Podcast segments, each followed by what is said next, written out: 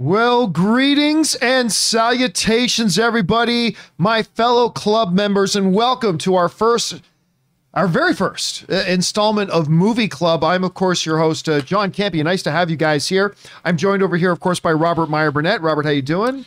I am doing quite well. I come to serve, John. I come to serve Rome.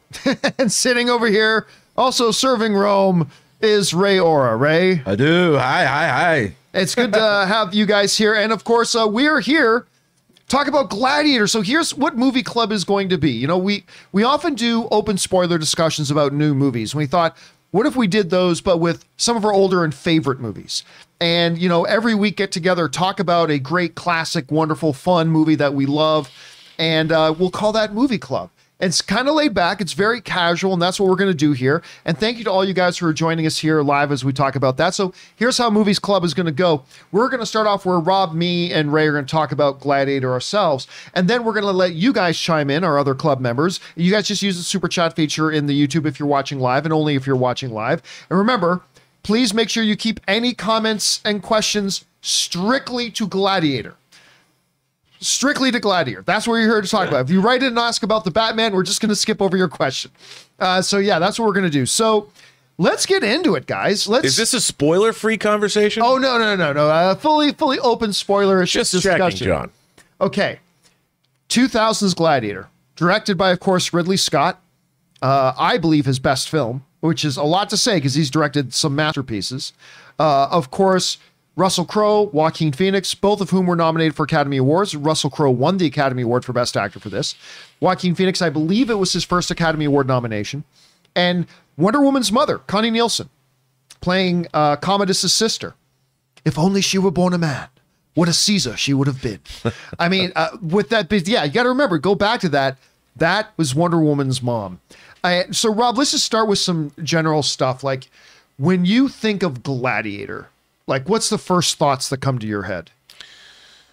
Well, not just the actors you mentioned, but it's like a who's who of the British stage and film theater. Richard Harris playing Marcus Aurelius, and Derek Jacobi playing a, a senator. Uh, there's there's and the guy, and I forget his name, John, the actor that who plays Quintus. Who Would you, Quintus? Would I? uh, such a great actor. I mean, the the cast of this movie, and of course the great Oliver Reed in his last role.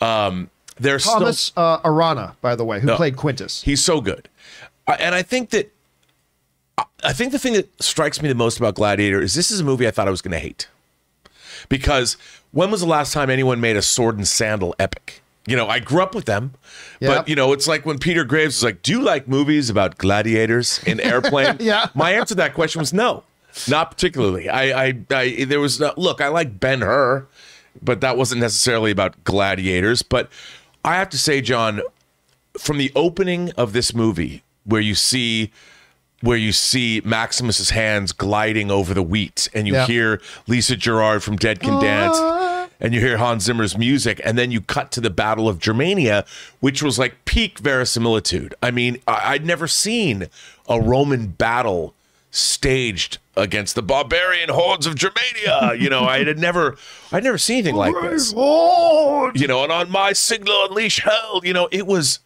I, I was so in watching the beginning of this film. I was completely mesmerized. You know, the the, the and the way the character of of Maximus is built up. Clearly he's he's almost like a warrior poet. You know, the way he gets on the ground and rubs the earth between his hands Yeah. and he's having a philosophical debate about whether or not he should engage in this battle with with his with Commodus. Um, I mean, not with Commodus, with Quintus. Should and there's that great exchange. People should know when they're conquered.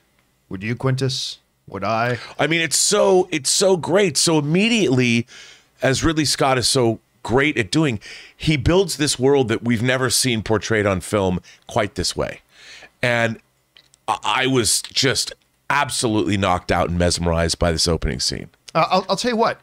I the first time I walked out of Gladiator, the first time I saw it, I remember it was at this little movie theater in this little mall in this little town of Saskatoon, Saskatchewan, Canada.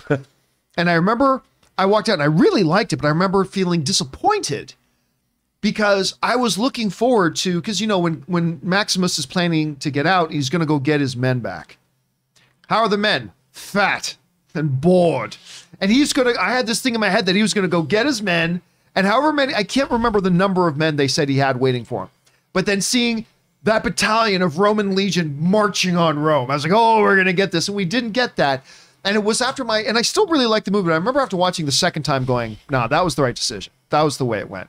Uh, Ray, you just watched the movie again recently. When you think of this movie, Gladiator, just what's the first thoughts that come to your head? Um, actually, this was the first movie I was introduced to uh, Russell Crowe and Joaquin Phoenix for the first time with this. I think movie. it was for a lot of people. Was that too? Um, I I didn't know anything about them. I'm not usually into these types of movies, but I remember we were at my uncle's house and he actually had the disc, the DVD Oh, wow. disc or whatever it was, and he played it, and uh, I loved it. I mean, there's there's not there's nothing else I've seen that's like this movie.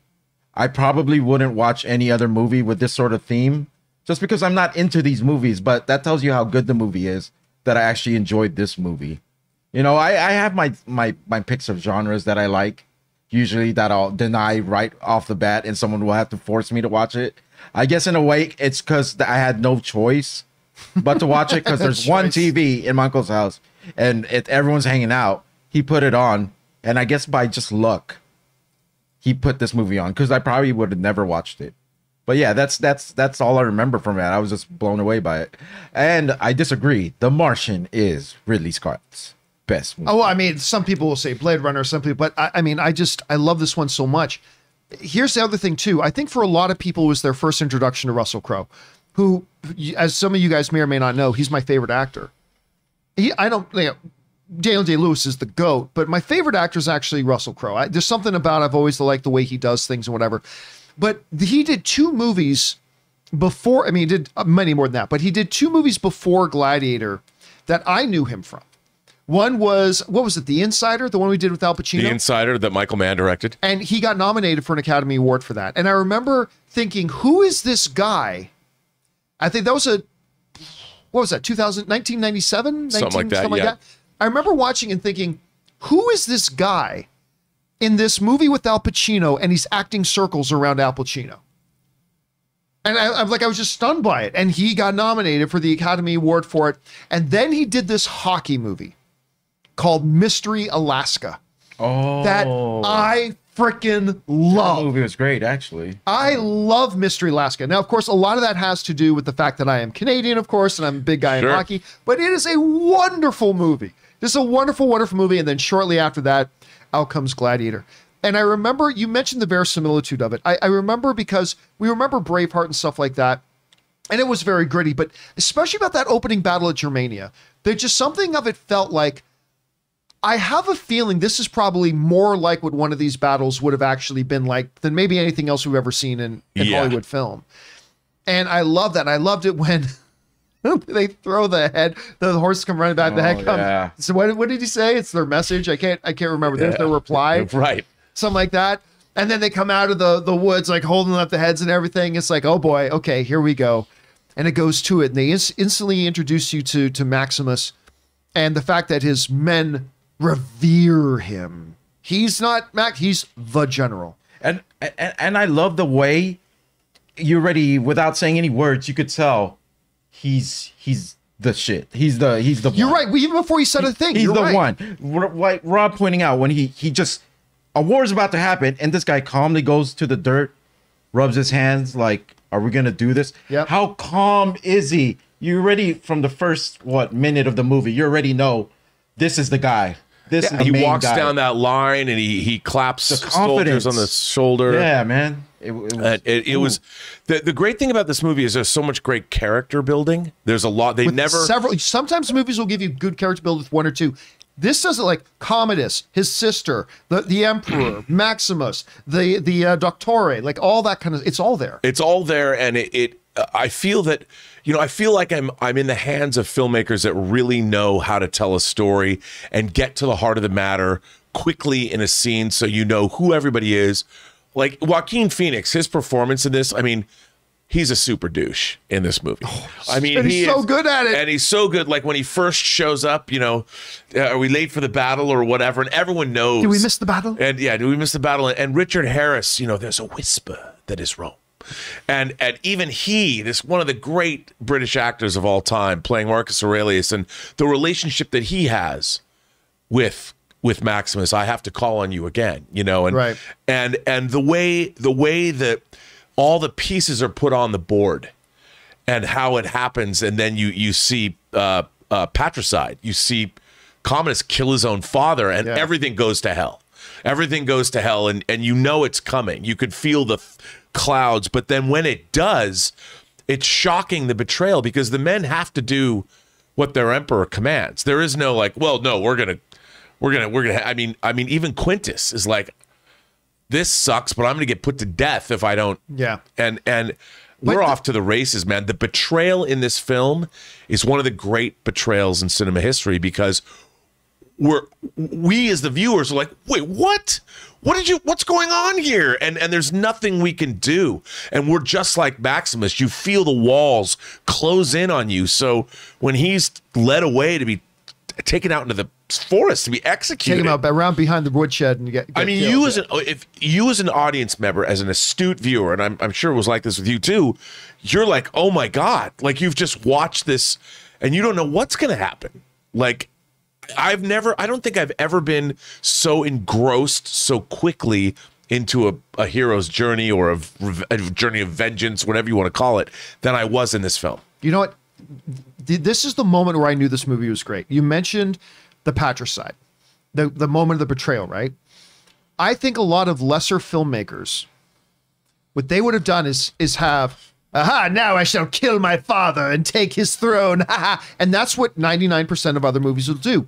What I knew in that moment that we were, I mean, the Germania battle was awesome and all that kind of stuff, but it's that moment that you knew something you were watching something special because and you're going to see a really special performance because as commodus is killing his father you could tell it pained him.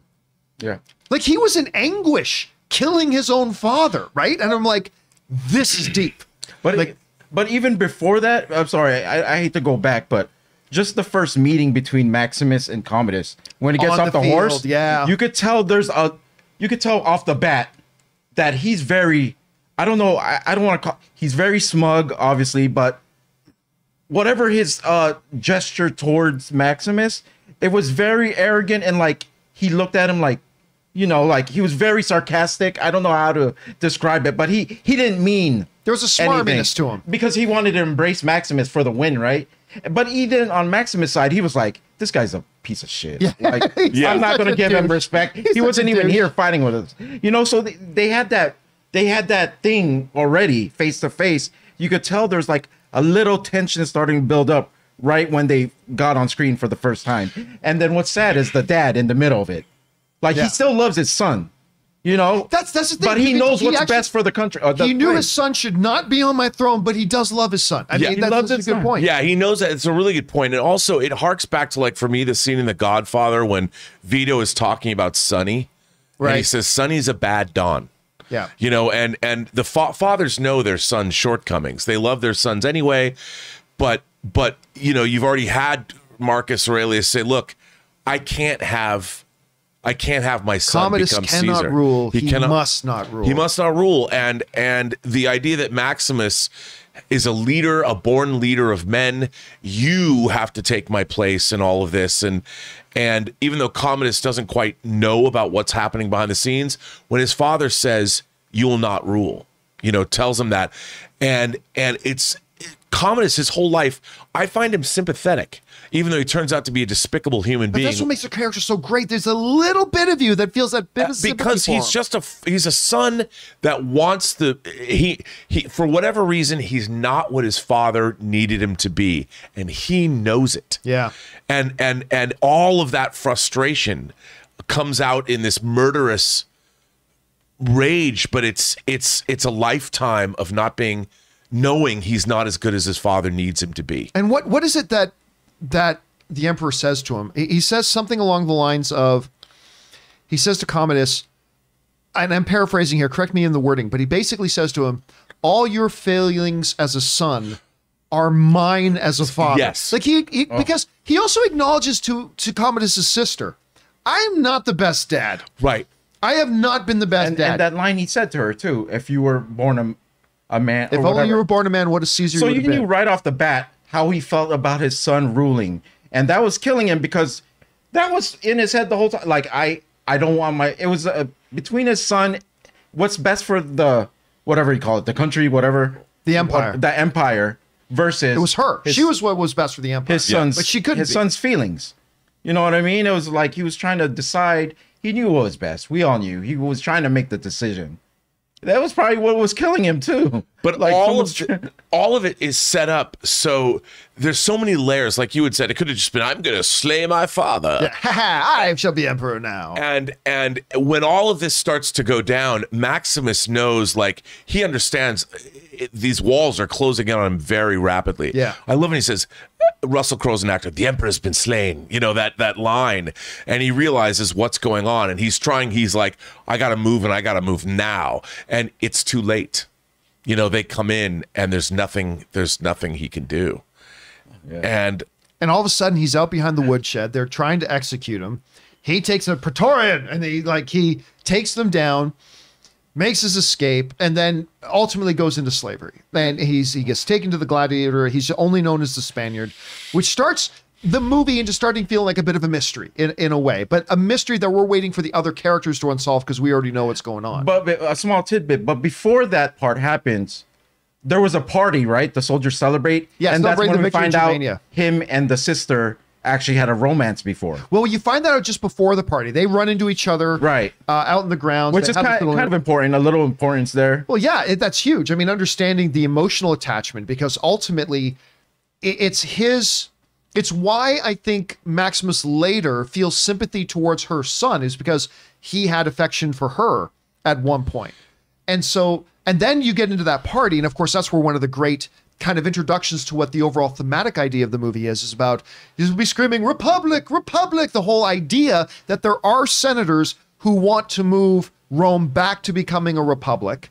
The fact that the emperor himself is looking at moving that. And to commodus that's against my destiny I, my destiny is to be emperor. I'm the father of Rome now, and and so you get that whole philosophical thing on top of the great action of the arena and everything. And throughout that party, we still see we get more of how much his men love him. Yes. When he walks in And the there, people, the. Khan, yeah, Maximus. Yeah. You know, that's how dedicated they are to him, which plays a part too later on, just to see like when everything is t- handed over to, they it's like they don't know him anymore, right? Isn't that what happens? No, Well- no, no, no. Remember, he just never sees his men again. The men Oh, all think okay, he's okay. dead. Sorry, sorry. I'm his sorry. men all I'm think he's dead at that point. but Okay. also they can't i- i- the way that that society works those soldiers can't just rise up against rome i mean Oh, they're- obviously, yeah, they all right. have a great duty they love maximus but there's also there's also they they had a great sense of pride and, and duty and, who they there's- served Yeah, and, order of rule or whatever. and they can't order. suddenly those men were not born or bred in a way where they're going to revolt immediately Okay. you know and, and Until he says, "When my men find out I'm alive," he knows the the connection between him and his men, right? He knows that, and he knows that they will be loyal to him because they have fought and bled, lived and died with him, not Rome, with him. Sure. and he knows it, right? But also, they believe when he says the emperor's been slain, he has information that's correct. Yeah. You know, and they know that he's not lying or whatever. But what I love about this, it's like, remember, that wasn't his men that were about to execute. That was the Praetorian.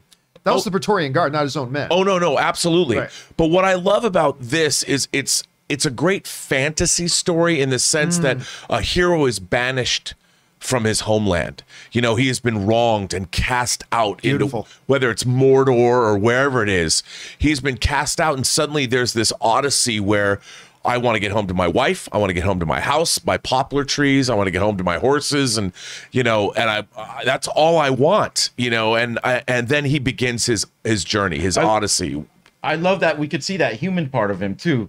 Because throughout the whole film, I love his warrior, soldier, general mentality. Like, it was like uh, when he started talking about that, it was kind of like, you know, that's you know, that's cool. He's still he's not always a soldier. He's a husband. Yeah, he's a husband. He Husband he has to a that murdered part wife.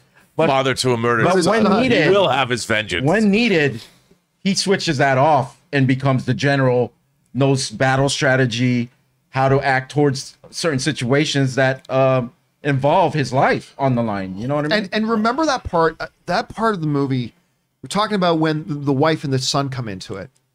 As you're watching it cuts to the wife and the son on their at their home and they see the the romans coming the praetorian oh. coming and oh they're looking out. And you know oh my god no no no. Oh. When they when he finally arrives home to find them you know i talk about that david Duchovny scene in return to me when he comes home after his wife dies and he just breaks down on the floor. Russell Crowe's performance in that moment when he gets back home and he finds his wife and his son murdered and strung up and burned. And what a shot that was too. Their, their her feet were all, all oh, burnt. That was hard because I, it took me a little while to connect it because I was younger, and I was like, "Holy crap, she's hanging!" And that's when I was like, "Oh, and but and then then his performance in that moment, right? Oh. But you could feel his complete and utter brokenness. He was done. And it's not until he finds out Commodus is doing that that he almost rediscovers his desire and purpose to live. But we see a little bit before that too, how good this guy is by himself under Yes. odds when they're about to behead him, right? We see how good when he is on the- yeah. by himself. Yep. His hands are literally tied behind his back, right? At that moment, Were they behind his back or were they in front of him? I think front of him. Because I remember holding a sword with Yeah. his hand. and how smart he was, quick thinking, Yeah. because that he was going to swipe his blade right away. Well, he I had mean, to think that's- fast. you know, what I that's mean? why he was the general of the Felix Legions. You know, he was the guy. He was, and what I really loved once he he is, is captured, and and sort of taken into when he meets Oliver Reed. You know, and becomes goes into the gladiator pits for who the died first time. before this movie Died, yeah. finished Oh, shooting. yeah. What what I loved about that though was he he waits and watches and he meets people. Mm-hmm. He slowly meets because he's a born leader and his men, the other gladiators can sense it. He's like scoping them out, right? Yeah, Like, and he just doesn't step up and go, "Look, I, I know more than all Yeah. of you.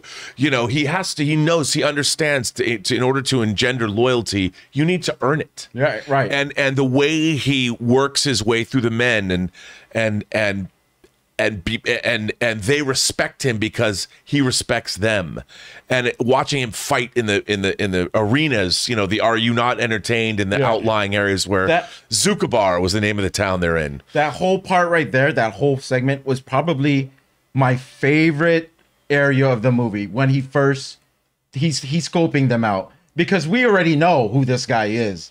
It just gives me goosebumps. It's almost like he's like a superhero in disguise, and these guys don't know it's ex- who's exactly within right within the ranks. And he's not the biggest. He's actually looks like the shortest and the smallest, but yet these guys have no idea that they Who they're th- with. This guy right here is about to save all their lives for as long as he can. Yeah. you know what I mean. Oh my god! What And- was Ralf Moeller is the guy uh, who played the giant Germanian. who's a who's a friend of Schwarzenegger's in real life yeah, and and I think he was in um, Best of the Best too. Yeah, that's yeah. right. But uh, I, I think his name. That moment in his when he's talking to Maximus after it's been revealed that he's Maximus, he goes, "You've won many battles. I've won some." Germania. it's like, like oh, it's that whole scene. But can, can I bring this up too? One of the, I, I think philosophically and from a narrative point of view, one of the most brilliant things that Ridley Scott and his screenwriters did in this is that Gladiator could have been just a very simple revenge movie. Okay, like like the classic kung fu me. My master was murdered. On a quest for revenge. My wife and son were murdered. and I'm on a quest for revenge. But what Ridley Scott and his screenwriters did is they interwove the destiny of Commodus and Maximus as an analogy, if you will, for the greater fate of Rome.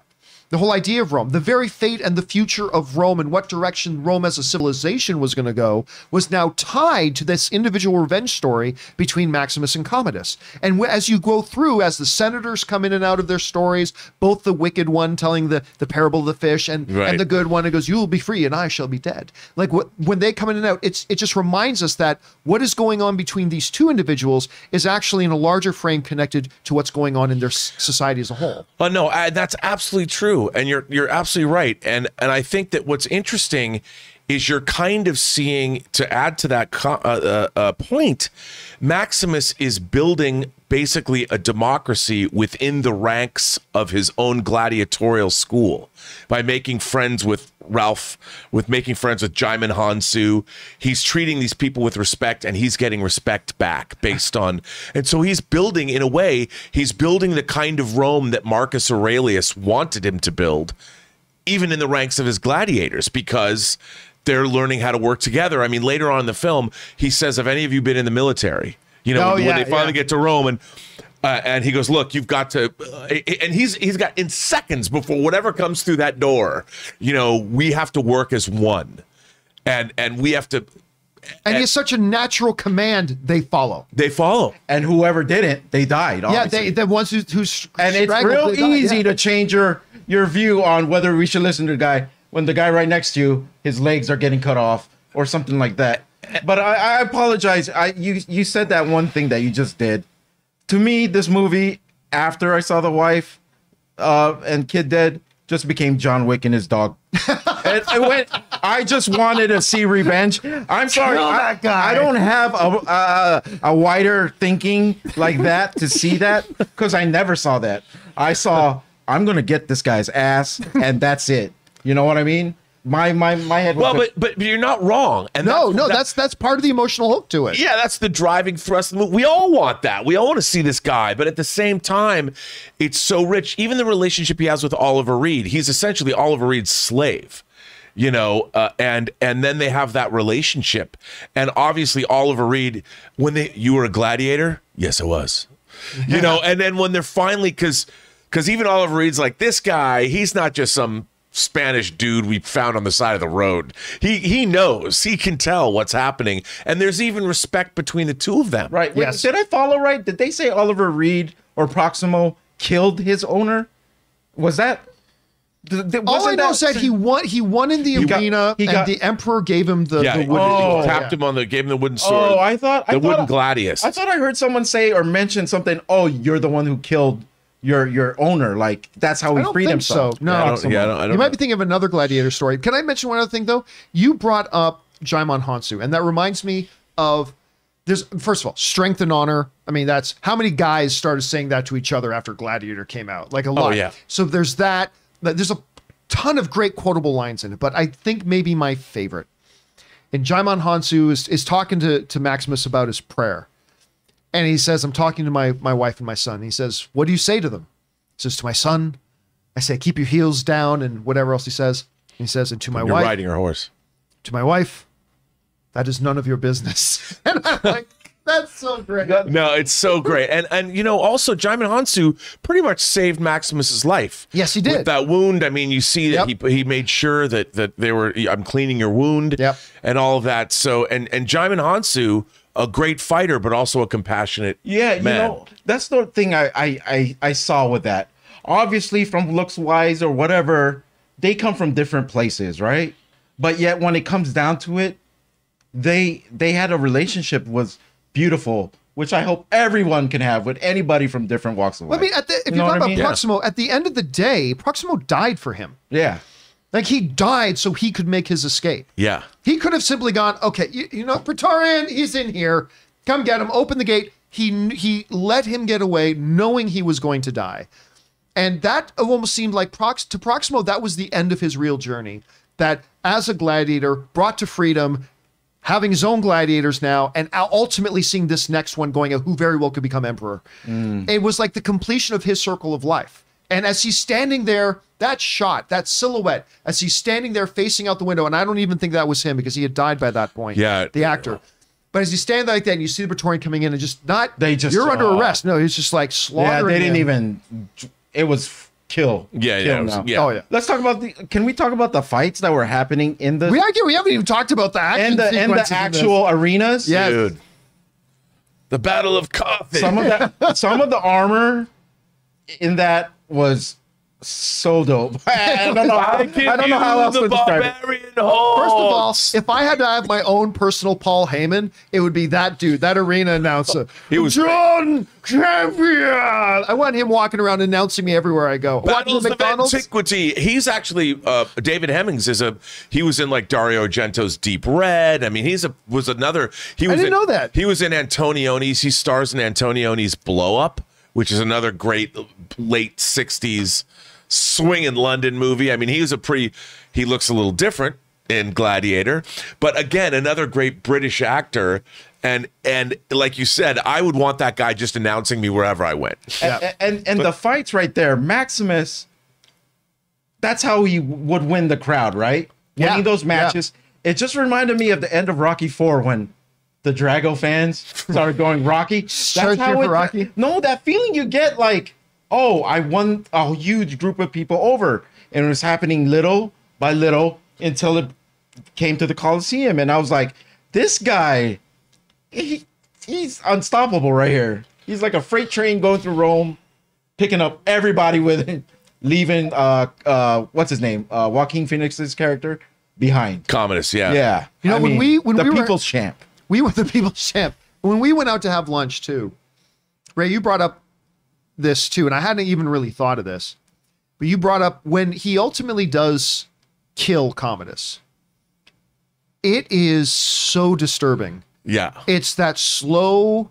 The blade starts to go in. The desperation in Commodus's Yeah. now regretting many of his life choices, and, and, his it was face. powerful. Oh my god! Commodus's face, like the way he looks scared, like a little boy. Yeah. Also, like looks like he doesn't know what's. He's like shocked. Like I can't believe this is happening. You're supposed to be dead. I, you pretty much started the match with one arm. Yeah, I already stopped, Well, stabbed you. Uh, yeah, the way that Commodus cheated, like you know, d- did everything he can to stab Yeah. him in the back, and I mean, you. What's so great too is that I wouldn't say he's a mustache twirling villain, but there have been few villains in cinema history that I've hated more than him by the end of that movie. Oh, I And when hated he wounds Maximus before they go into the arena yeah. for the final time, You bitch. uh, yeah, I, I, I, I, I've watched this movie a hundred times, Yeah. and every time I get to the end of the movie, I am so angry. I yep. am so like, I can't wait to get. Well, because by that point he's embraced it, right? Like by that point, Commodus is like, "Eff it! I wanted them to love me. Don't care now." He's like threatens the life of his own sister. Exactly. He threatens the life of her son. Exactly. He's just gone. That's it. I'm embracing this. This is what I'm going to be because this is what, how I'm going to get what I want. he keeps this front in front of the people. Like Yes. you know when they, they he he wants to kill Maximus the first time he meets. Yep. And everyone's like, no, no, no. He's like, ah. but you could tell like this is gonna go down like sometime, right? But the sounds he was making when Maximus was hitting him with just elbows and fists, like those little squirms of like a weakling, like like that. It's tough to hear, but I didn't want to hear it from anyone else but him. You know like what? The little boy, I'm being hurt sounds like. it reminds me this too. It's it's whenever in a movie the villains have a clear way of killing the heroes and ending it. There's a little plot device that filmmakers will use to keep the heroes alive. Don't make them a martyr. Can't make them that has never worked out for a movie villain.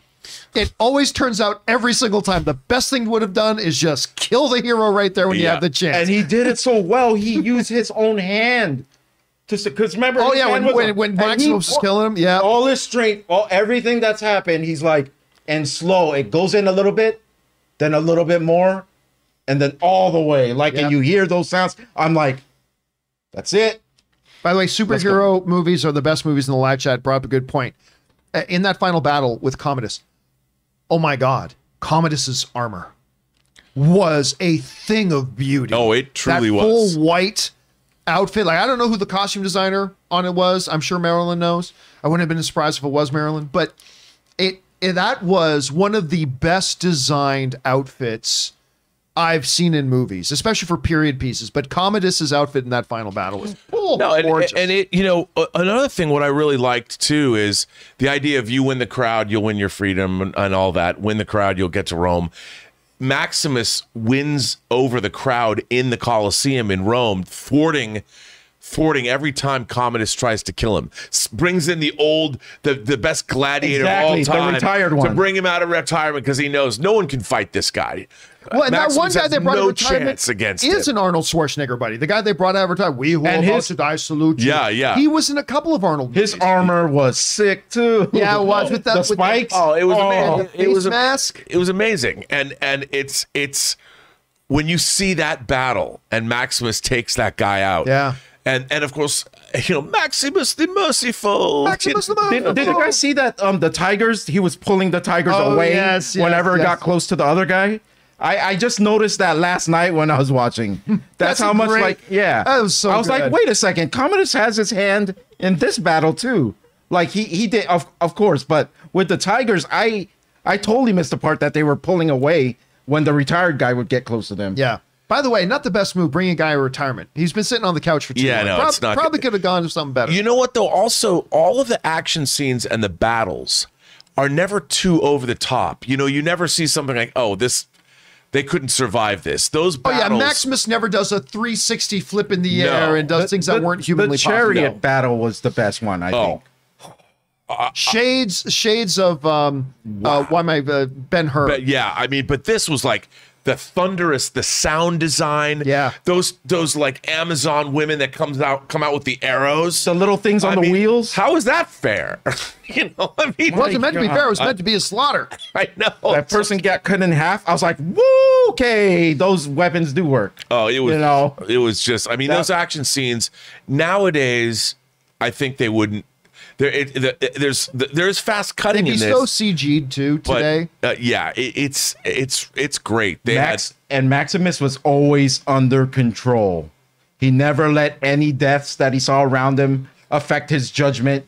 He was always in there with the best, you know. yeah. Well, you know, yeah, you know. What I'm calm, cool, and collected. And then the ending of the film, I think anybody could have seen it coming from a mile away, but I think the first time I saw the movie, I did not. I, I didn't see him dying at the end. And so his death at the end, and the senator comes out, who shall, what's it say, who shall carry him with me? Who shall, Yes, something yes. like that. That whole thing. fir- First of all, by the way, too, full circle um, for uh, uh, would you what what's what's the head Praetorian's guard's name again? I just said it. Quintus. said Quintus. When Quintus had had enough, Mm-hmm. and Commodus is like, "Give me a sword." Give me a and sword. Quintus is like, "Uh uh," and none of the rest of you give him one either. yeah. fuck Teeth- you. teeth- He's like, like men, finally, he's teeth, saying your after you to swords. Commodus, Yeah. right? And then he gets beat, and then they carry his body, and then that beautiful I don't know what to call it, that piece of music at that starts to play as Oh. starting to see the afterlife. Oh, now we are free. Now we are free, but th- that that vocal, ah, I was done. happening- I was done at that time. The first time I watched it, I was crying already. oh, Oh, and he gets to go to Elysium. it.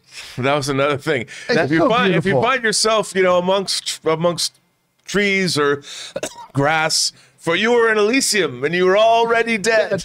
But I mean, that turns the, the little glimpses of the afterlife turns the ending of Gladiator from a tragic ending to a heroic happy ending. Yeah, it's but I like he wasn't happy. Wins and he wins. I wasn't And happy. he's though. reunited with his son and his wife. Which is the terrible, terrible idea about the sequel about having the gods sending him back now. I mean, that, that was such a terrible idea. But the speech she makes before the, as she's the lady, standing in the arena, where she's like, she, he How is is a this son of Rome. Oh, he Yeah. is a son of Rome. Yeah. son of Rome. Uh, and something like uh, to effect of like you know we should honor him Yes. you know what i mean On, I think she spec- just says honor him. It's like, yeah yeah and then like they pick him up oh See, okay, grr. this is going to seem strange and to then say. Commodus right there and it's leaving to rot. Yeah. I want Star Wars, modern Star Wars, to be like this movie. Mm. Like, not like exactly like the story of Gladiator, because it's pop entertainment. You know, it's an action historical film, but it's meant to get be wildly entertaining. I could see this. You could you could have this set. It could be a, a Black Stanton. Is is Maximus? You know, he's in the he's in the pits fighting. But to make a film with this kind of import and this kind of this movie is very intelligent, and it's weird because they wrote this script as they were going along. Oh, wow. They didn't have. If you read about how this movie was made, They didn't have a finished script, and they were writing it as they moved along. So the fact that it's as good as it is By is way, astonishing. Because I believe I've heard before that Proximo's ending was actually going to be a bit different initially. That initially Proximo was going to live, but then Oliver's uh, his death kind of changed the course of that. So just shows an amazing versatility to be able Yeah. to move, think on their feet that quick, and still make something that felt so beautiful, so put together. that's And- a horrible curveball to be thrown at oh you. yeah, I mean one of the worst things that could be thrown at you during a Yeah, I I mean, if you watch interviews about the making of this film, Russell Crowe has talked about it. Ridley Scott has talked about it. I think Walter Parkes. I also love the story about how they got Ridley Scott involved. They showed him one specific painting, and I hmm. think it was Walter Parkes had it. They had him in his office or something, and Ridley Scott's like, I don't want to make a sword and sandal movie. He had like no interest. And there's this one picture, and when you see the painting, you look at the painting and you're like, oh. And it's like a painting in the arena in Rome, but it's it's done in this like kick-ass way, like you've never seen it done before. And it was that one painting that got Ridley Scott to say, okay, if you want me to make this movie, I can do that. Well, listen, guys, we have uh, we have sat here and, and monopolized this discussion about Gladiator for 40 minutes now, and now it is time for us to throw it open to you and start hearing from you guys about your thoughts and opinions on this movie. So let's not wasting time and dive right into it here. BMF uh, 395 writes, "Are you not entertained?" Love it. Are you not entertained? Is this not why you are here? Love the show, John. P.S. The music in this film is fantastic. It- it is a beautiful mo- marriage of the music and the imagery throughout this. But again, that's just another great example of how many damn quotable lines are in this movie. Are you not? And how many times has that been mimicked in movies and TV shows ever since? It's been used like a dozen times or a hundred times.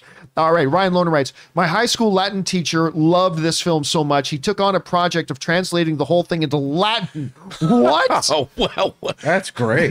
that is, that reminds, I've heard some things about some Star Trek people have, have actually, there actually, there's a book of Shakespeare translated into Klingon. Klingon Hamlet. We see it all the time in different forms now of like whether they're translating language, they're actually making the whole movie that they love into an animated and put Yeah. it up on YouTube. Yeah. People show love towards the things they love in different ways, show Yep. appreciation. And sometimes in It's a really great. creative way like that. All right, next up, we got Ryan Lohner also writes I was 16 when this film was released, and it was my first time seeing a lot of the actors, like you, Ray, Mm. a lot of the actors. Uh, the one who made the biggest impact was Joaquin Phoenix. Again, you you look at movies like There Will Be Blood, right? And I call that the greatest single performance I've ever seen in a- in a movie by, by Daniel Day Lewis. But you forget that that performance was elevated by Paul Dano's performance. He needed a great performers around him as well. Russell Crowe won that Academy Award, deservingly so. But he won it because not only his performance was so great, but Joaquin Phoenix was there, giving him a character that had the weight and the depth of a Commodus to make it happen. And it was well, I remember watching the two of them sitting at the Academy Awards, one nominated for lead actor, one for best support. It would have been great if they could have swept that. But Yeah. it's a well deserved nomination. And I mean, we've talked a lot here today about how great of a character Commodus is. And oh, It's so bad that when the next movie I saw him in, Signs, wasn't he in Signs? That movie. Oh, he was, yeah. With Mel Gibson. I couldn't. It took me like maybe thirty minutes for me to get it out of my head that he's not that guy. that he's that asshole. I have to say, it this has one of my favorite quick cutaways to an actor in any movie, and it's it's to Joaquin Phoenix when they're watching the gladiatorial combat, and he sticks his tongue out. He's like, Oh yeah, you know, Like, almost total like. bloodlust. You know, he's like he's just watching these people get slaughtered in the arena, and if you didn't already hate him. You know, there he is, just completely getting off on yeah. the carnage, the People bloodshed dying and losing their piled and it lives. it's, and it's just a really quick shot, but it's so evil and so Effective. it's great. So effective. All right, let's keep going here. Next up, we got Mighty Tank One who writes, uh, "Love these because it motivates me to watch films I've not seen before. Best scene is when Maximus reveals himself to Commodus Badass, Mm. and he gives him the speech: husband to a murdered wife, fa- uh, father to a murdered son. I will have my vengeance. This life or the next." And Commodus's face. Oh, Again, so many quotable lines, but but that is true, Mighty Tank. The, the, the idea of movie club is uh, not just to give everybody some motivation to maybe go and watch some great movies that maybe that we love that maybe you haven't seen yet, but also give all of us an opportunity to go back and revisit some of these great movies again. And by the way, I will tell you right now, uh, the next meeting of Movie Club, which will be next week, uh, our mo- our movie for Movie Club next week is going to be the first Iron Man film. We're going to go back now that we've had the entire MCU between it and now. Time for us to go back and revisit Iron Man 1. So, your homework this week is to go make sure you guys go revisit Iron Man 1. But we're glad you're joining us here today, Mighty Tank. All right, next up. Uh, Out of Time 1985 writes Who is your favorite non main character? I know who's, who's mine, but Rob, when you look at the movie, so other than Commodus Maximus, who's your favorite character? That's there? tough. I mean, I would, I I would say Djimon Hounsou, Mm-hmm. but I've got to go. I've got to go with Proximo. I love Proximo, you know, and and I just I love when he's talking about the crowd, the, the you know the whisper, I, I, the, the the way he describes what it's like being a gladiator, and Maximus recognizes. He goes, "You were a gladiator," and Proximo says, "Yes, I was." It's so good. It's so good. I love Oliver Reed in this movie. You knew Marcus. Yes. You I did not say I knew him. It's so good. It's so good. I, I'm gonna go with you on Proximo. I, I'm tempted to say Hagen, the big Germanian, because I mm-hmm. also I love. He was great. He was, He was great. great. but was- Proximo, bring, you could almost make an argument that he was a main character. You can Yeah. almost make that argument. So beyond, there's Hagen, Quintus again. I've mentioned I love that turn of his at the end where he's like, "Nah, if you, Commodus, like you're, I've I've had enough of your bullshit." Uh, there was that moment in there.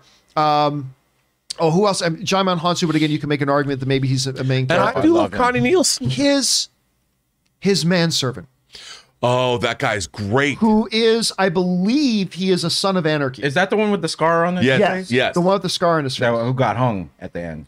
Oh, that's right. He got hung at the Because end. Yeah. they, yeah, they, Yeah, they had he. That's how they drew Maximus in. That he was on his horse. Cicero, Cicero. Cicero. He Yeah. was on his Cicero, horse. who It's- becomes the president of the Sons of Anarchy many, many years later. But yes, there's Cicero in there. It's his reincarnated You, self. you don't know how relieved I was at the end when they showed uh, the Jai, Jai, how do you say his name? Djimon Hounsou. Djimon Hounsou. He was still alive because I thought he was done. They didn't show his death, but back then I didn't know any better. You know, he Djimon Hounsou has just very quietly become one of my over the years one of my favorite. Like he is the main guy in my favorite Steven Spielberg film, which is Amistad. And and and and let, can we um um um like uh speculate what where he at his he is at at that moment when he lays those children dra- down in the those In the little arena, statues? he buries because the he he looked like he was dressed a lot better, like he was a civil uh, a civilian. Like they freed him, right? Maybe it they looked did. like it because he was just by himself. There's no guards watching him. He was in some nice clothes, some a robe. Yep. That's so a I just good like point. to think. I would just like to think he got through it and he's living the good life now. Yeah, You know what I, mean? I, I think I that's, think that's probably ultimately what happened. All right, let's keep going here. We got a, still a bunch to get through here. Uh, we're going to go over to Sidious Swift, who writes, his vision of being back home in his last moments of life was beautiful, or maybe it was his first moments of heaven. Hmm. And again, we you can we can debate that. This is a movie saying that he did go to Elysium. Were they saying that that was just his last his thoughts he was having before he died? Leaves it up to the audience. But it, with that coupled with the music and all that kind of stuff, you're right, Sidious. It was totally beautiful. Uh, James Hoffman writes, "Gladiator is one of my favorite movies of all time. As well, it should be. It is sheer perfection from start to finish. I still choke up at the ending. He was a soldier of Rome. Honor him. ah, there That's you go. line. That's what I was looking for. He was Thank a you. soldier of Rome. Honor him. Oh, come on, Connie Nielsen. So good. Wonder Woman's mom, kind of dressed the same as she does in Wonder Woman. Why not? Hmm. Man, you're right. Like I, I think we over. I'm guilty of this too, but I think all of us as movie fans are guilty of overusing the phrase "one of the greatest movies ever," we, because that's a very loose phrase. That can mean. Does that mean you think it's in the top ten, or does that mean you think it's in the top thousand? Whatever. I feel very comfortable saying I think Gladiator is one of the best movies ever.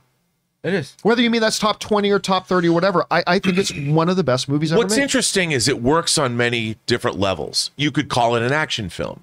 You could call it a political thriller. You could call it a revenge fantasy, whatever you want. But it's all of those things. I called it a long movie, but this could be one of the many few, maybe the only one that knew how to pace itself right to keep me awake.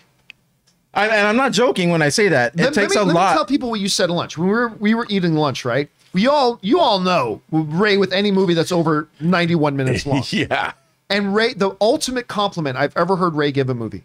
He goes, I sat down to watch it again yesterday, and I couldn't believe how fast it was going by. and it's like that is like the ultimate compliment. So, no, because whatever slow parts they had, it was it fit, and it wasn't too long. Where I would start getting out of the movie. Sure. Yeah. They- they would go back to the arena. They would do something else. Something important would happen. It was it's it's it's really paced really well for me. All right, next up, we've got James Hoffman who writes, uh, so many great lines in the movie father to a murdered son, husband to a murdered wife, and I will have my vengeance in this life or the next. It's, it's true. It's like, again, so many quotable lines in this movie. It's absolutely crazy, James. Next up, James also writes, so many great lines. Oh, I already had that one. Sorry. Uh, Cop the Pop writes, really love Hans Zimmer's work on this film Uh, it's the music it, it's i'm not gonna say it's the greatest one ever but it is such a nearly perfect marriage of the imagery to the music throughout the film Yeah. whether it's that opening stuff in germania or the closing thing when he dies in the arena the music just it takes it it's a tour guide the music is a tour guide in this movie it takes us by the hand and walks us through the movie with it yeah. And why it doesn't hit my playlist? Because for some reason it just makes me sad. The music is but that's great. a testimony to the power yeah, how the music is the great, movie. yeah but it'll never be on my playlist because it makes me sad. This makes it sad. All right, next up, Ryan Lohner writes The names of Maximus's horses are Latin for silver and trigger. Never knew that. Love little bilingual bonuses like oh, that. Oh, thank you. That's a neat little piece of information to Thank have there, you. Ryan. Thanks for sharing that, man. All right, Josh writes Gladiator is one of my favorite movies. I love the story, character, score, and action. I remember seeing it in the theater three times. Josh touches on something. We talk a lot about four quadrant movies, but for the, for geeks and stuff like that, this was a multi quadrant movie. It had political intrigue. It had deep emotion. It had depth of characters. It had terrific action. It had beautiful vengeance. It had it all. It had all like we were talking over lunch. It's like I'm trying. I struggle to think of. Look, Gladiator's not a perfect movie, but I struggle to think of what was a glaring weakness in it, and I honestly can't come up with that, Other than maybe the performance of the kid. I'm gonna be a gladiator. I am. I mean, maybe a little bit that, but even that wasn't bad. The kid wasn't bad. I shall cheer for you. oh, Splendid. you know what? That was he said that well. Uh, it was good. He said that well. And you know, I keep banging on about the extended version of this. Yes. The extended version has more of the the senators and the political intrigue. I've always thought it was strange that Ridley Scott, most of his movies have multiple versions. Not just Blade Runner, but Kingdom of Heaven has a much longer director's cut. The Martian does. This does. Legend does. Uh, the Counselor does. But I do think that the extended version, while it makes it, you wouldn't have liked it because it's uh, like 20 minutes longer and it adds more politics in it. But even that, you know, I could I could watch a four hour version of this movie. There isn't one, but I could. But like you said, John, I think it's really important that nowadays this film. I hate to. Is it embarrassing for me to say that there's a lot of subtlety and nuance in this movie? there is. Because there is. I mean, the character stuff It's totally true. watching the relationship, which is also expanded upon between Commodus and his sister, it gets really. I mean, that is scary because. It feels icky. I don't. Is that a technical term? Yeah, I'm gonna use it. That that it- whole it- thing was icky. it's icky, but it's also terrifying Yep. because they have their o- their own like like he's throwing himself at her and she's terrified of him. If she does one wrong thing, he'll have her killed, and she knows it. and he'll get away with it. He'll get He's completely get away He with it. Free pass for anything. Yes. and it's terrifying. It's good to be king. It's good to be king. All right. Next up, Tim Platt writes. Uh, love this movie so much. No matter how many times I see it, I always tear up when he's reunited with his family. Hans Zimmer really outdid himself, and it, that's the that's the thing too. Tim is that they know how to hit. It's not just gur rah yay swords. It's heavy emotion. You feel it, like starting from a broken Maximus at the feet of his hanging and burned wife and son, to the joy that comes at the end with the idea of him reuniting with them. It it it hits on all those notes, and that's one of the reasons why this thing is. I, I feel comfortable saying I think it's one of the best movies ever made. Tim also writes, "I love the shot of everyone helping to carry Maximus while leaving Commodus mm-hmm. alone." You pointed that out, Ray Beautiful. as important to the overall story of the movie as everybody coming together to raise up the soldier of Rome, honor him, Maximus, to walk him out, was they were leaving the rotten carcass of Commodus to lay there and rot. There were two stories being told there in that one image, and the way Ridley Scott framed it up, I mean, it was perfect. Yeah. It was beautiful. It, it was. You're absolutely right And you, that. uh, Tim. you know something about that one part too?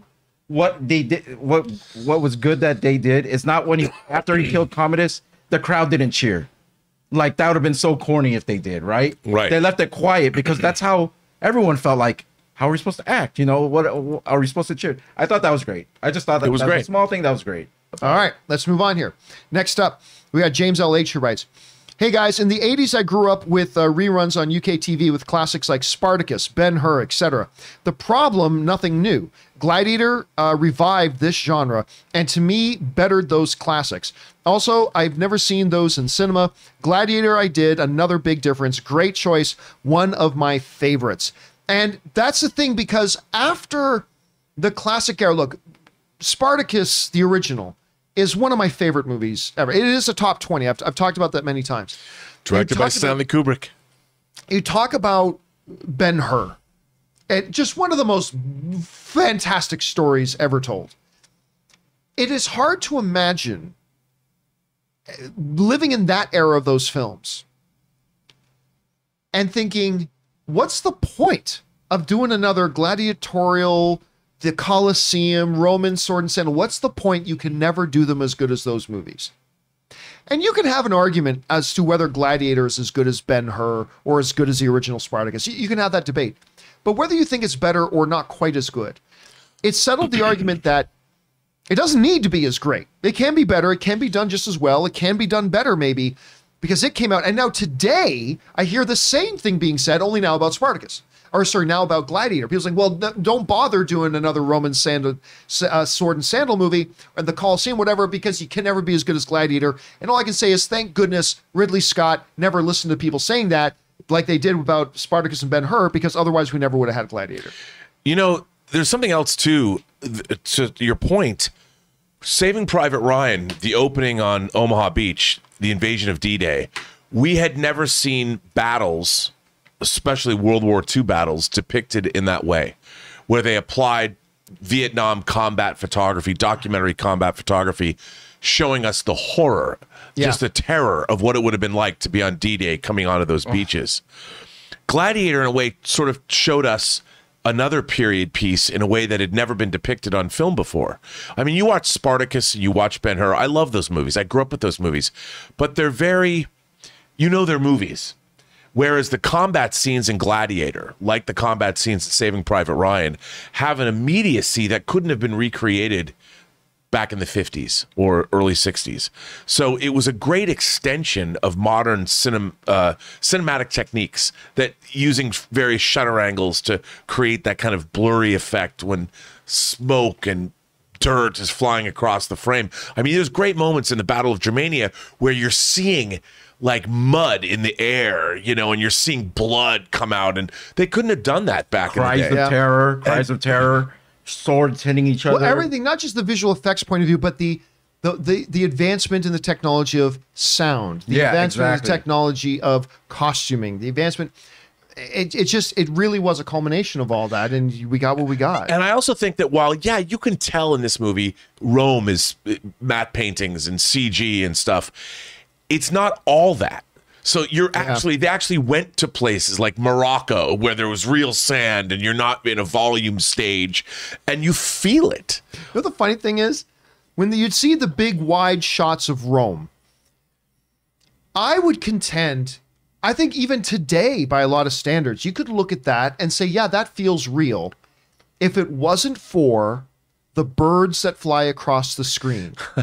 Whenever they had these big wide shots of either the Colosseum or Rome that was matte painted, they would have birds fly across the screen that looked so clearly composited. That's like, oh, okay, this, Yeah. is, this is kind of fake. But you know what? It didn't matter. You knew it wasn't real, but you still felt the awe of Rome. Yeah, but there was enough reality there. Like when they're in those, you feel like they're really in the Coliseum, even though, you know, there's a section of it, but you feel they're really out there. You know, there's really guys with real swords banging on each other, and it's, and you feel every blow. All right, let's get back over to it here. Uh, Adrian Fo- uh, Foley writes Minus the slow mo scenes, great movie. Uh, Phoenix and Crowe are absurdly talented. Great action scenes and really heartfelt, but my God, the slow mo's outdated. Yeah, you know who uses that slow mo technique a lot too is Peter Jackson. And I don't know if he got inspired by it by um I mean, they roughly came out the same like when did the first Lord of the Rings came out? 2001? 2001. So uh, so he was already making Lord of the Rings by the time this came out. But but Peter Jack, yeah, I'm not a big fan of the slow mo stuff like that. I, I'm I'm really not, especially when they alter the frame rate and it's like, Yeah, there's a couple of those things, but I think mo- they're more done for dramatic effect Yeah. here. I know. as I just don't to- think effectively. I don't think. I, think it's a little bit distracting because not only did Jackson use that a lot in Lord of the Rings, he also used it in King Kong. Like he really overused that in King Kong, and that is just one of the little techniques. All right. Uh, Aiden also writes, "I would butcher the whole world if only you had loved me." Hey, listen, Maximus wasn't the only one who had great lines. Like Commodus had some wonderful lines Oh, yeah. in this thing too, and that's one of them. All right, uh, Donaldo Martinez writes, "Do you think Marcus Aurelius was testing Maximus when he offered him emperor by deciding he gave, uh, by deciding, by declining, I should say, by declining he gave the right answer? If that makes sense." No, Donaldo, I don't believe that because here's why. I think Emperor had been testing him for a decade. I think the Emperor, he was basically a son to him at that point. Richard Harris's Emperor knew him inside out and backwards already. He knew he was going to say no. Yeah, he knew it already. I mean, he so he wasn't testing him. He was. This was the end. The test had been happening probably over the previous twenty years. So it's an excellent question, Donaldo, but that's why I don't think he was testing right there. All right, Andrew at the movies writes, "Am I not merciful?" Again, another great line from Commodus. Uh, fun fact: Joaquin Phoenix improvised that line. I did not know. Connie Nielsen's frightened reaction was genuine. Did not know if that was an improv moment, and Connie Nielsen's react like just in that moment reacted to it. That's awesome. that is beast. a great story. I like that a lot. All right, Andrew at the movies also writes. Uh, oh, am I not merciful? Oh, sorry, it's a double up. Um, Andrew also writes. Connie Nielsen was originally Lara in um, Man of Steel opposite Crowe as uh, Jor-El. Zack Snyder is a huge Gladiator fan. She had a scheduling conflict. I never heard I that. I didn't know that either. But like, but it's good that she didn't because we ultimately got to see her as Wonder Woman. Plus, that would have been, I think, distracting because I would have been thinking, "Hey, look, they're teamed up again from Gladiator." I don't know if I would have liked. that. Oh yeah, I guess yeah. I mean, I would, that's what I would have been thinking. I don't want to be think like I, I loved Russell Crowe as Jor-El. I love Mr. Loved Jor-El. him. Loved him. But if he was with Connie Nielsen, I wouldn't have stopped like, thinking "Hey, about. Ah, there. I get it. All right, let's keep going here. Next up, we got Henry B, who writes the score with Lisa uh, Gerrard and Hans Zimmer. We are free is epic. Slap on some earphones and play it aloud. Great score for training and inspiration. It is. I I was watching another video recently, and that music kicked in. I'm like, oh my god, because it's instantly recognizable.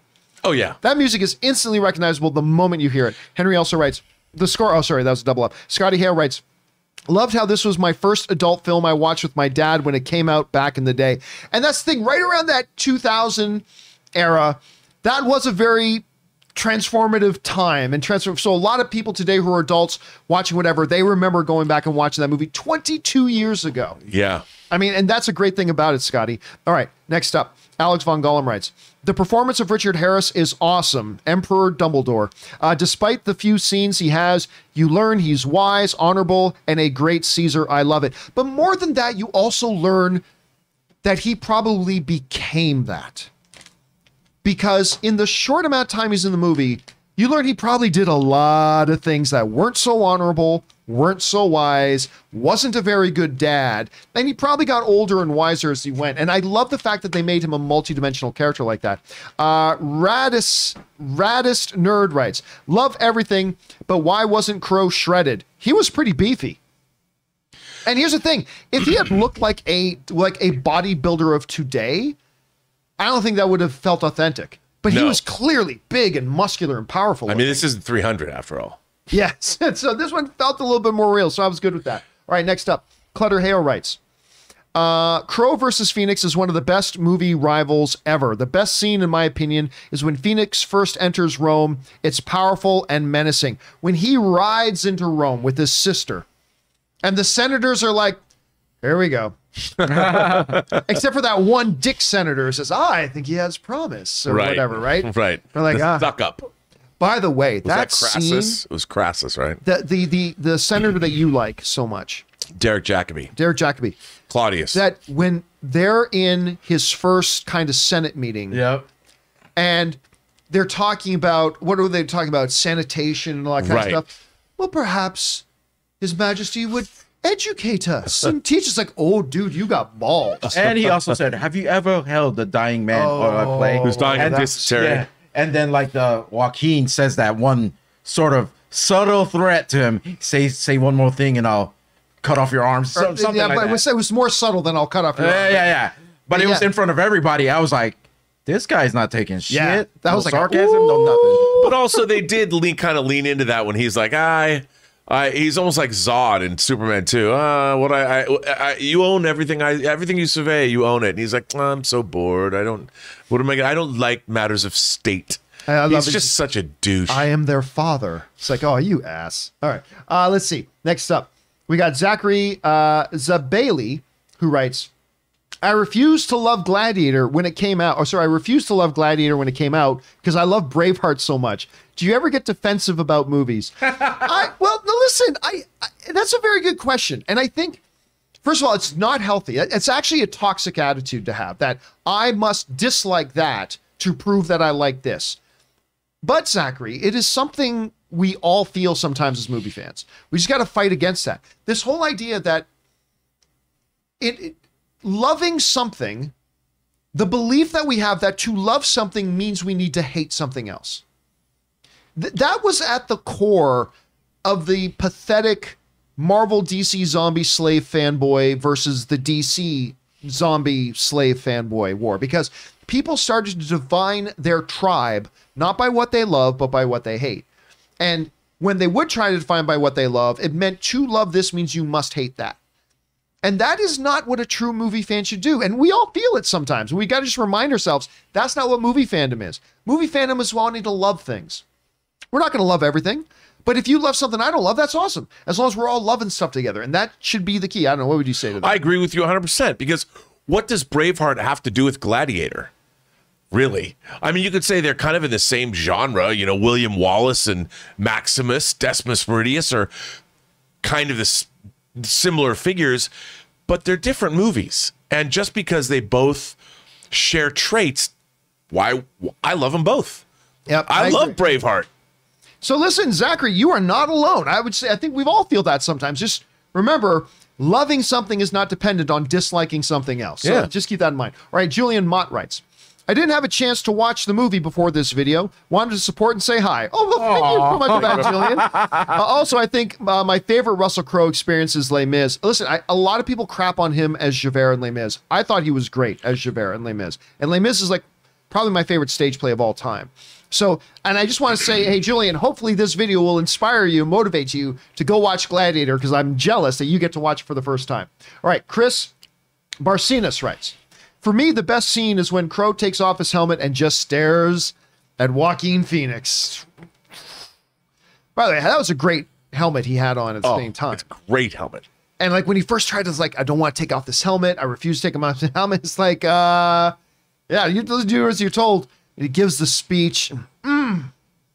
It's and, and you see Commodus is ho- like that Shock, was not what he expected It to was- see. And he was warning him a little bit. He's like, like refusing to take off the hel- helmet at first. He was trying to tell him, you don't, you, Yeah, you do don't wanna not want to see, you don't want to see what's under this. Yeah. And then when he goes, uh, you know, whatever he said. How dare you turn your back on me? Yeah. Oh yeah, yeah, that's right. Uh, anyway, okay. Uh, next up, K Major writes.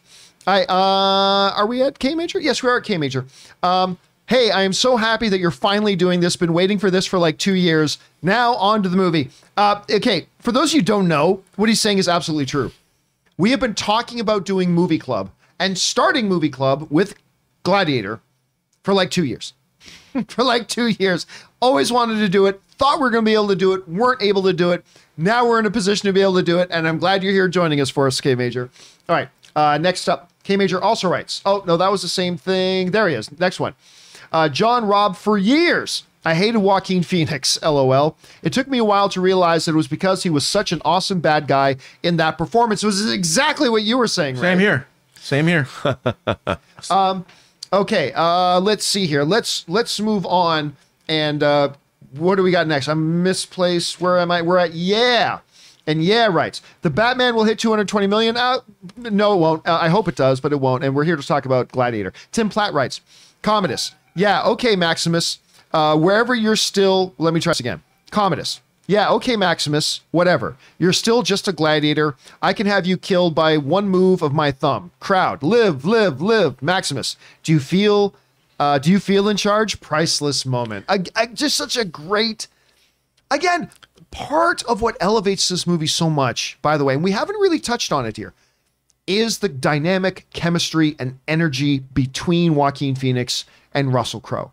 The, the fact that not just that both of them were able to bring a hell of a performance, they played off each other so well. You could feel the anonymity, you could feel the the, the bitterness between them, and and that's what worked. Well, what's also this particular moment, Commodus is now being rejected by the population of Rome the same way that his father rejected him as a potential Caesar. Yes, And and so when they're Commodus can't put his thumb down because the crowd has become more important and and he's he's he's has why don't they love me?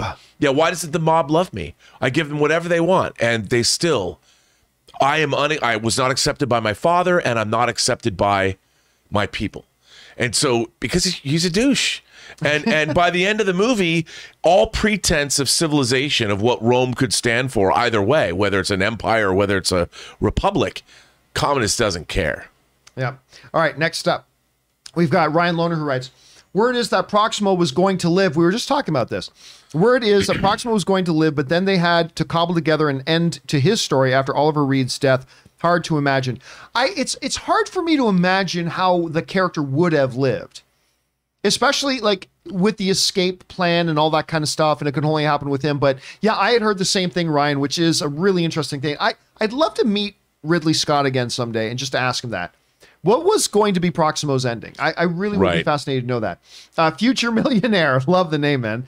Writes, love you guys. Thank you so much. You guys keep me company while I'm at work. Well, I'm glad we could be there at work with you, man, and celebrate a little bit of Gladiator with you. Uh, and As91 writes, I love the gladiator and Roman history. Some historical facts about Commodus. He is the only emperor who was born to a sitting Roman emperor. By the way, the movie is not historically correct, but who cares? Oh, oh yeah. No. And, and by the way, uh, Andes sends in a, a super chat of like 22 bucks. Thank you so much for that, Andes. Yeah. Nobody confuses gladiator No. for a true, accurate history lesson. I mean, Marcus Aurelius was a was a real person, and he was a Caesar, and he wrote amazing. And there were gladiators. And there were gladiators, Yeah. and he wrote uh, Marcus Aurelius. If you want to delve into that part of history, read some of his works. What he wrote, he had a lot of very interesting things to say as a politician and a statesman. All right, here. Hold on a second. I just got to get this reloaded up. And I'm to try it again.